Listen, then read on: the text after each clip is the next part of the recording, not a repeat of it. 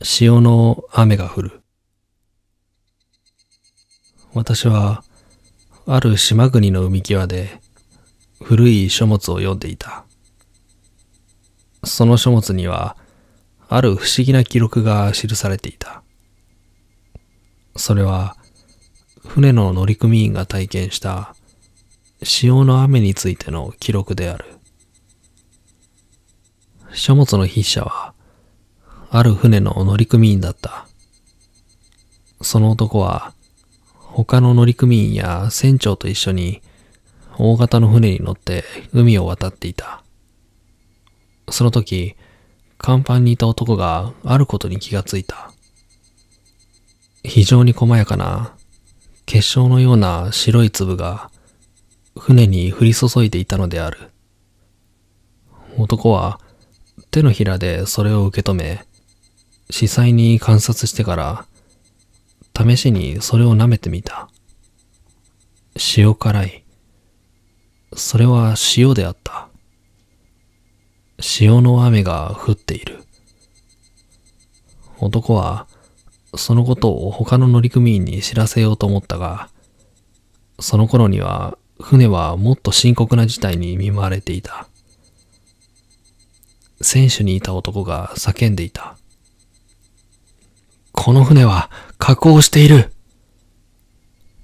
なんと、船がゆっくりゆっくりと海を加工しているというのだ。はっとして男が船の外を見ると、確かに先ほどまでの位置よりも海の水位が上昇していた。いや、正確には船が沈み始めていたのである。男は他の乗組員と一緒に船の損傷部位を探そうとしたが、船には何の異常も見当たらなかった。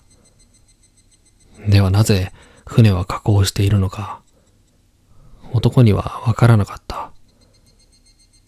そうしている間にも、船はゆっくりと沈んでいく。そこで男は、あることに気がついた。船は沈んでいるのではない。船の浮かんでいる海域の水位だけが下がっていっているのだ。つまり、船の周りとその底にある海水が減っていっているのである。そこで男は、先ほどの潮の雨のことを思い出した。あの潮の結晶は、海水が蒸発した際に発生したものなのではないか。つまり、船の周りの海水だけが急速に蒸発し、その結果、船は周りの海に取り残され、沈んでいっているのではないか。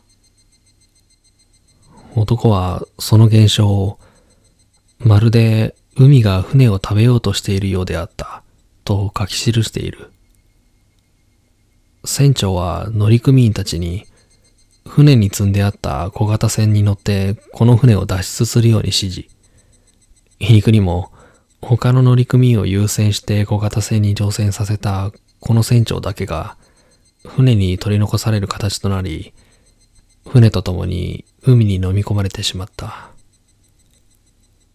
かつて、そして今も、あまたの船が海を行き交っている。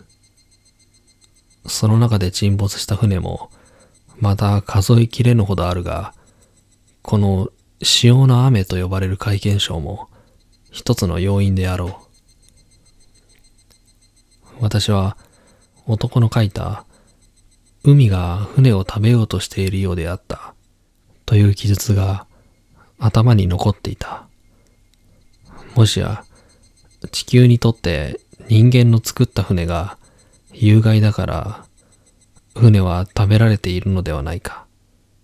そんな妄想じみた考えが頭に浮かぶ。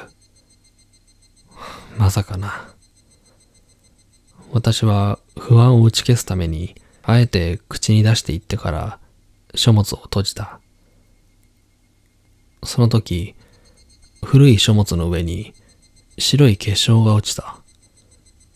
何かと思って手に取ってみると、それは塩の結晶だった。はっとして私は目の前に広がる海を見た。潮の雨が降っている。そして、私が今立っているこの島国が、徐々に海に飲まれ始めて、